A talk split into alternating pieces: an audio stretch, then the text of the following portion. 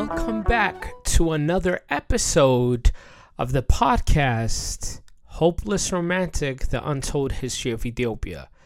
Did you guys miss me? Did you guys miss talking about history and Ethiopia? I hope you guys learned something from the previous podcast. Uh, this is when we really started get, getting into it, and well, we have more to talk today. I hope you guys are ready. With that being said, let's gather our thoughts to do today's prayer. In the name of the Father, Son, and Holy Spirit, one God, Amen. Holy, holy, holy is your name, our Lord, our Savior, Jesus Christ. God, we ask you to open up our hearts to help us learn about our history and guide us in the right way. God, we ask you to bring peace into this world, and into our nation. We call you in the name of the Father, the Son, and the Holy Spirit, in the intercession of the Virgin Mary, and that of the angels and saints, we pray. Amen. All right, all right. Well, uh, we're right uh in hopefully we're gonna end um the podcast for chapter two today which reminds me if you haven't gotten my book so far what are you doing? Go get the book. It's on amazon. Or as your parents might say amazon. That joke never gets old. Um and if you're not following me already on instagram be sure to follow me on d mulina on instagram or twitter Dawit mulina 6 and I want to take the time to thank my patrons who've been supporting me through these times. I honestly wouldn't be able to make these podcasts for you if it wasn't for your support. Thank you again. And if you, the listener, wants to be a supporter and become a patron, you may do so by going to patron.podbean.com forward slash Dawit Mulina. Well, let's continue where we left off. Uh, I hope you guys learned something about you know, last time we talked about the name Ethiopia, where it comes from, and it's not something to be embarrassed. It's actually something to embrace. And we talked about the emergence of the great kingdom of Aksum. And um, this time we're going to talk about, well, I don't know, how awesome we are. We Ethiopians. Yes, yes, we're awesome. You know, like, I'm not just saying that. Um, and and especially Ethiopia is a special place. And when people talk about this, I'm always like, ah, you you know like nationalistic person, you. But I mean, it, so if we look at um, just the location, Ethiopia was actually one of the best places to live in the world, and um, like for example, when you go to the Bible, you hear about this promised land. I hope this is not new to you if you've read the Bible at any point in history, you've probably come across this thing called the Promised Land. You know, that the Israelites were often talking about this Promised Land, and Moses was t- talking about this Promised Land. And it, it's like a very important figure, and the Israelites are journeying time and time. We have to go to this Promised Land. And um, the reason why the Israelites wanted it, and it wasn't just the Israelites. If you read the Old Testament, you see that enemies often came to this land to to fight against them, and and, and this, and the third. And it wasn't only because God promised this land to the Israelites, but because it was located in a region known as the Fertile Crescent. Now, if you learned about history, you know what the Fertile Crescent is, um, and maybe I don't know from the name, you may be able to tell that the land was extremely fruitful this is why the Bible refers to this region as the land of milk and honey. Um, in ancient times, and even nowadays, you can say, people wanted to reside in a region where their land could provide them the most amount of food with the least amount of work. Makes sense. There was no giant Safeway, Kroger, whatever you call it, uh, in your specific region. I don't know where you guys shop for food. But back in the day, it was all farming. And it makes sense. They wanted to live in an area where the soil was fruitful. Fertile Crescent uh, was just that. So for the Israelites, that was the promised land. For our ancestors, it was Ethiopia. The land, much like Israel, was able to produce wheat, barley, lentils, oats, teff, peas, beans, cotton, and so on and so much more. I mean, this was not just the land producing these crops, but even early Ethiopians had to do a good amount of work, like labor. Take for example, teff, the source for our, you know, injera. I keep eating injera. My friend tells me that's why I'm fat. I don't believe him. Injera is healthy. Eat it. Everyone eat injera. But injera um, requires a lot of labor to produce uh, this this food. But the speaking of injera, uh, the reason why I'm intrigued by it, and I wrote about this in the book as well, is because it, it, it teaches us about the society's ethics back in the day. Um, like if you've ever eaten injera, one of the things you recognize is that it's a circle. It's not a triangle, a square, or anything like that, but it's a circle. Now, why is it a circle? The idea is that our forefathers, as it appears, wanted to show that the shape symbolizes how it's meant to be eaten with the community. You see? Regardless of which side one sits on, no one has advantage over the other. Everyone has equal access to the food. When you're eating, you begin at the outer section, so work your way to the middle, the place where you meet the hands of the others who have joined you at the dinner table. Just by injera, the food of injera, you can see that our ancestors were both hard workers because it required a lot of labor to produce it, and also wise. They were very wise. And they were thinking of ways to teach the society look, let's come together as a community. I think that's a beautiful thing. Of course, what made Ethiopia a great place to live wasn't just the soil, but also the exact location. Having access to water in the old days meant everything.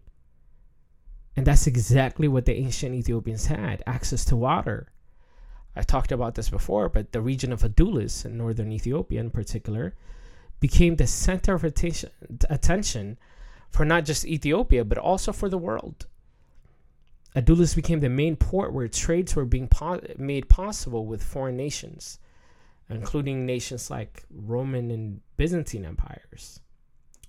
Now, all this to say, just because of the location of Ethiopia, there were many blessings the land provided for our ancestors. So when we say Ethiopia is great, we're not just saying it, it really was a great place to live because of the soil, because of the location, and because of the people.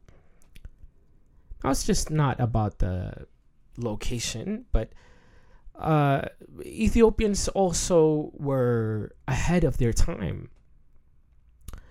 One feature that made this empire great was the ability to write. For example, uh, I would hear many times before people saying, you know, Ethiopia is a great nation because it has its own alphabet. And I'm like, so what? Like, mm, that doesn't sound cool. It doesn't sound exciting, but it kind of was. It was very impressive given the time period that they were writing. By the first century, the Ge'ez alphabet was already being used and Ethiopians were writing items on inscriptions. That's really, really, really early. You have to understand, writing in the first century was what the space race is for us in present day. Imagine hearing the Ethiopians went to the moon, or Ethiopians were leading the effort in AI, artificial intelligence, or Ethiopians were leading the fight against cancer through their innovative health practices. Seems like a distant thing to think about, but that's kind of like what it was in the first century.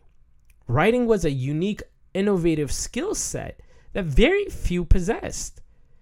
To put it in perspective, the Arabic language, which is now being used across the world, is not believed to have been written down until right before the advent of Islam in possibly the 5th and 6th century, with a few exceptions.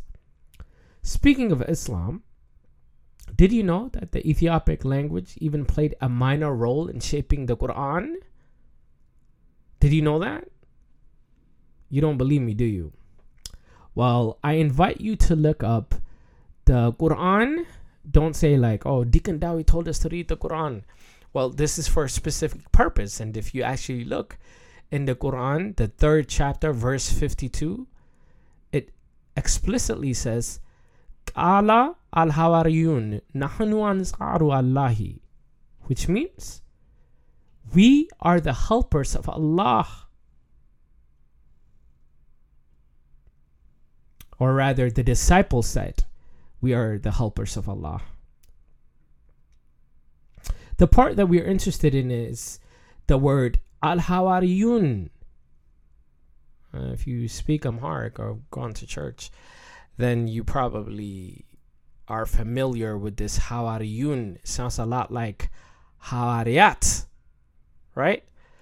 Well, you're not alone. Re- renowned linguists such as Siegmund Fraenkel, I don't know how to pronounce that name. It's probably German. I think he was German have come to realize that this word is not Arabic, nor can it be reasonably traced to another language except for Ethiopic. This word, which is found in the Quran more than five times, can be traced back to the Ethiopic verb hora, which means to go. Hence, the word uh, al hawariyun, which resembles the Ethiopic hariyat, carries the meaning the ones who are going, or more appropriately, the disciples. Using similar analysis, Fraenkel identified words like tafassaha, hamer, mez'af, tomar, and over 70 others he thinks are contenders of Ethiopic words that found their way into the Quran. This means the Ethiopians had an influence in other parts of the world like the Middle East. This is remarkable when you think about present day Ethiopia and how it's being portrayed in the world. In fact, as we will see in future episodes, the Ethiopians even journeyed down to present day Yemen to rescue some Christians that were being persecuted. But the, Ethiopian, the Ethiopians were not just making an impact on other societies, but they were learning from them as well. Although I just mentioned that Ge'ez script was in practice since the first century, it wouldn't be until the fourth century, during the time of Ezana, that the alphabets took their final form. You see, Ge'ez alphabets, like Semitic languages like Hebrew, Syriac, Arabic, was unvocalized prior to the 4th century. Now, if you don't know the Ge'ez alphabet, I, I might lose you for a bit, but try to stay with me. Back in the day, each consonant received a character. So to write my name Dawit, you would use the Ge'ez characters da, wa, and ta. But because the Ge'ez alphabet was initially unvocalized, people would have to guess how to pronounce my name. but once they were vocalized in the fourth century, they were uh, seven vowels were attached to each consonant, hence giving you da, do, di, da, de, de, do. Hence now I can write da, we, t, and no one has to guess how to read it anymore. I hope you can see how cumbersome this way of writing must have been. By the way, keep in mind, other Semitic languages like Arabic are still unvocalized. Although there is something called diacritics, which are added onto Arabic characters to signal the vowels of the word, it still creates much problem if these diacritics are not added into the consonants. For example, look at the verb to be in, in Arabic, which is kana, kana to say I was when we conjugate the verb I was is kuntu. You were would be kunta. And then you were for feminine would be kunti. But if the diacritics are not there, it would just be K and T. And it would be up to you to say, is it I was, kuntu, you were, kunta, or you were feminine, kunti? You wouldn't know. And actually, when you read Arabic manuscripts, they rarely use these diacritics. So it's up to the reader to figure out who is the verb. Is it masculine, singular, first person, second person? And it's a very cumbersome work. But Ethiopic, once the vowels were added, got rid of these um, issues. As far as the Ethiopic alphabet, the reason why I bring this up is because some linguists have suggested Ethiopians likely learned of this technique, namely attaching vowels to consonants, from the Brahmi script, which was in practice in South Asia. If this is true, this means that Ethiopians as early as 4th century had contact with people as far as South Asia. With the final script underway, Ethiopians started writing history for future generations. Th- this is why writing was important. Once something is written down, becomes part of history. And Ethiopians understood this very well. And many of the inscriptions they made was written for future generations to read and learn about. One such inscription is the Monumentum Adulitanum. I'm not sure how many times I've mentioned this inscription before, and I guarantee you I'll mention it a few more times, but uh, it's important, and that's why I keep mentioning it up.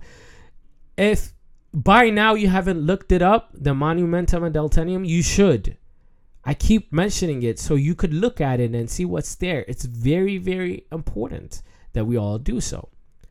Now, this monument is believed to have once been a two piece inscription made on a stela and another on a throne like monument made out of marble that was built at the entrance of the trading center of Adulis.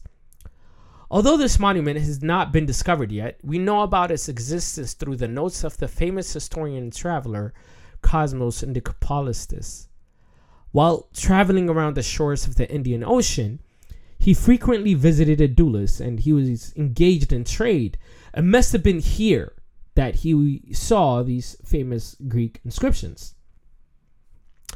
Intrigued by what he and his fellow traders saw, and by the request of by the then Emperor King Caleb, he made a copy of the Greek inscriptions during the good old days. Inscriptions were uh, made into monuments or stelas, often by kings who would usually use them for propaganda. These inscriptions were no exception. So, the reason why they're important is because they contain the names of the territories the Aksumite king had engaged war with. Some of the names are as follows Gaze, Agami, uh, Sigwene, Awa, Singabene, Agabe, Tiama. I don't know. I, I don't know how to pronounce these names but you could look at them for yourself. Now, the important thing that I want to mention here is, and I put this on a footnote in my book, but I want to um, make this point now. References to the tribes of Amara, Tigray, and Oromo are not present in early inscriptions of Aksum. In fact, the earliest reference to the tribe of Amara appears in 9th century, and the earliest reference to the tribe of Tigray is found in the 10th century. Although it's not exactly clear the earliest reference to the tribe of Oromo, uh, we don't see anything uh, before the 12th century as well. This means that early Aksumite period, based on the evidence we have, weren't aware of these tribes that we call ourselves with Amara, Tigray, Oromo, and so on and so forth. This is not to say that the tribes didn't exist, but their names are just not found in written inscriptions or written documents.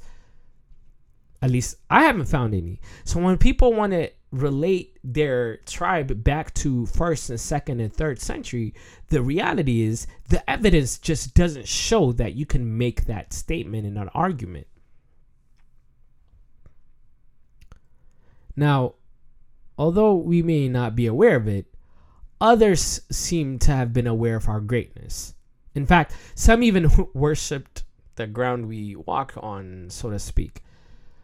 In the 1930s, when the Italians came to conquer Ethiopia, they came across one of these monuments that I'm describing, which had been erected during the time of Aksum. Unfortunately, the monuments uh, collapsed at the turn of the first millennium, which, by the way, further investigation into the cause of the fall suggested an intentional temperament to the structure, meaning someone intentionally destroyed this monument. And for about a thousand years, the pieces of this monument had been laid to rest on the ground. But once the Italians came across these findings, through the personal order of Mussolini himself, the pieces were transported to Italy and eventually erected in the city of Rome. Someone told me the monuments has been returned back to Ethiopia since, but still, I mean, think about that. Ethiopians, not valuing their own monument, destroyed it but nearly a thousand years later, the Italians, who came to conquer the land, saw how precious of a jewel this monument was and took it back and erected it in Rome. I feel like we do this all the time.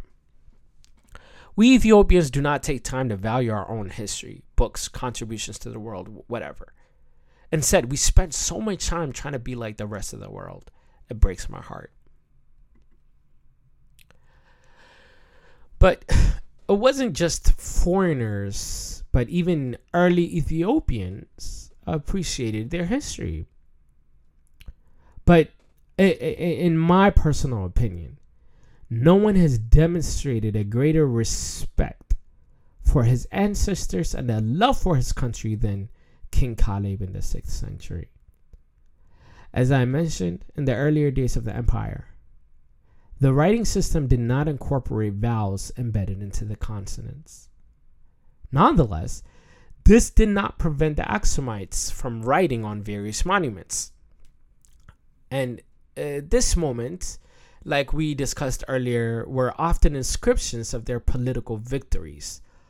Although other inscriptions like spiritual related items were included as well, this particular one that uh, Caleb erected was meant to be political.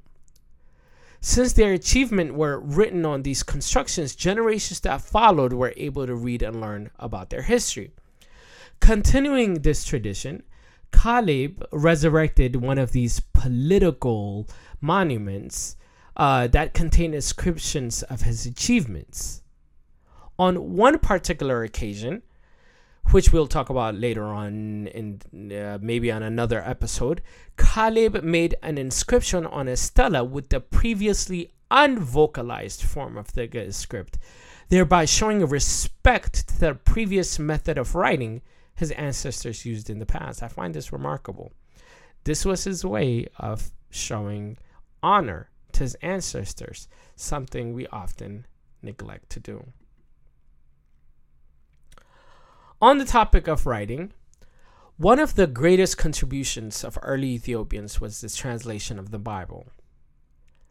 The Ethiopic Bible is believed to have been translated from Greek to Ge'ez as early as 6th century.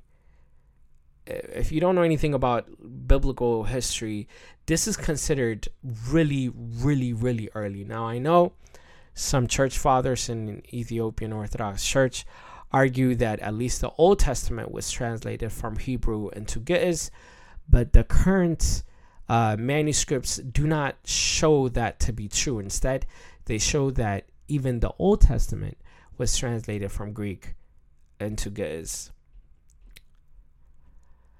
Now, many historians always thought that the Bible was translated much later than the 6th century uh, in Ethiopia that is until the discovery of Abba Garima Gospels. Uh, these manuscripts uh, has rightly gained international interest since they're considered to be one of the earliest fully illuminated gospels in the world. If you do not know what the Abba Garima Gospels are, they're a set of three gospels discovered in the northern region of Ethiopia.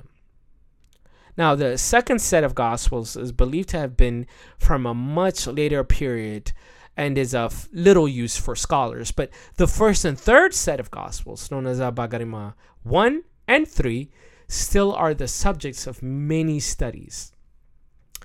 Now, scholars argued these Gospels were likely from the 10th century or even later. But after the carbon 14 radiocarbon analysis, it was believed that the Gospels may be as early as the fourth century. Now, you have to understand, uh, creating manuscripts was an, another innovative skill set to possess. It required that the Ethiopians learned that uh, how to make a manuscript through sheepskin and goat skin, and they knew that these were good material to use for writing down documents. For the ink, the Ethiopians were able to mix vegetables together and prepare black and red ink um, as one, and other inks were also used as needed. Make no mistake, these guys were making groundbreaking scientific discoveries at the time. when we talk about translation of the Bible, we usually highlight the spiritual preparation put into it. And that is important to mention, but we tend to neglect the ingenuity that was involved as well. You have to remember, we're talking about 2,000 years ago when most of the world could not read or write. To put it in perspective, imagine living in a time wherein world leaders traveled to Ethiopia to get the best medical care, or students hoped to get a chance to come to our land for the best education, and immigrants sought refuge in our country, dreaming of a better opportunity. well, that's what Ethiopia was like back in the day. They had these innovative technology that they were able to use in order to advance in society. Unfortunately, unfortunately, this great empire, like others before it and after it, eventually came to an end. Although it's not exactly clear what was the pri- precise cause of its decline, many historians point to the advent of Islam. That is, as Muslims began to have better control of the Red Sea, Ethiopians did not have access to the raiding routes like before. Think of it like a major sanction on the empire.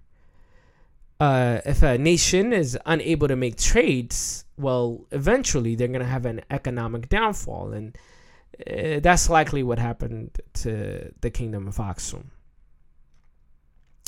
As uh, this economic downfall occurred, many Ethiopians started migrating south and Ethiopia was never the same afterwards. Now, th- there were some attempts to come back up on top, like the Zagwe dynasty, which we'll talk about in future uh, episodes as well, but it was, you know, just never the same. Now, there's much that we can say, but, and, you know, uh, for me, I love talking about the history of Ethiopia, especially an African nation because it gave so much pride to our ancestors and I, I, I wish that we also had pride in our history as well. And I hope you can see why I fell in love with Ethiopia, my true love. Sadly, we know very little about our history. We've not taken the time to learn about what that time period was like. Although the rest of the world has taken interest in it, we have yet to learn about our history. And yet, we spend day and night arguing about the history of Ethiopia. I wonder, how many of us really took time to learn about the history? For me, learning about the genesis of Ethiopia is important because it gets me through these dark periods we're in. It's easy to lose hope in the great Ethiopia. But once you've read this and heard this podcast, I hope you can understand just how powerful our ancestors were. They made their mark. Now it's our turn.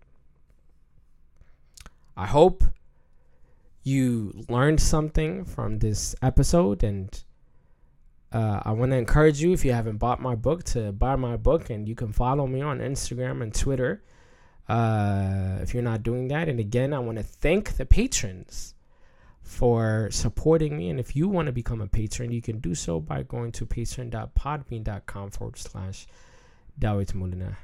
Stay tuned for the next episode in two weeks.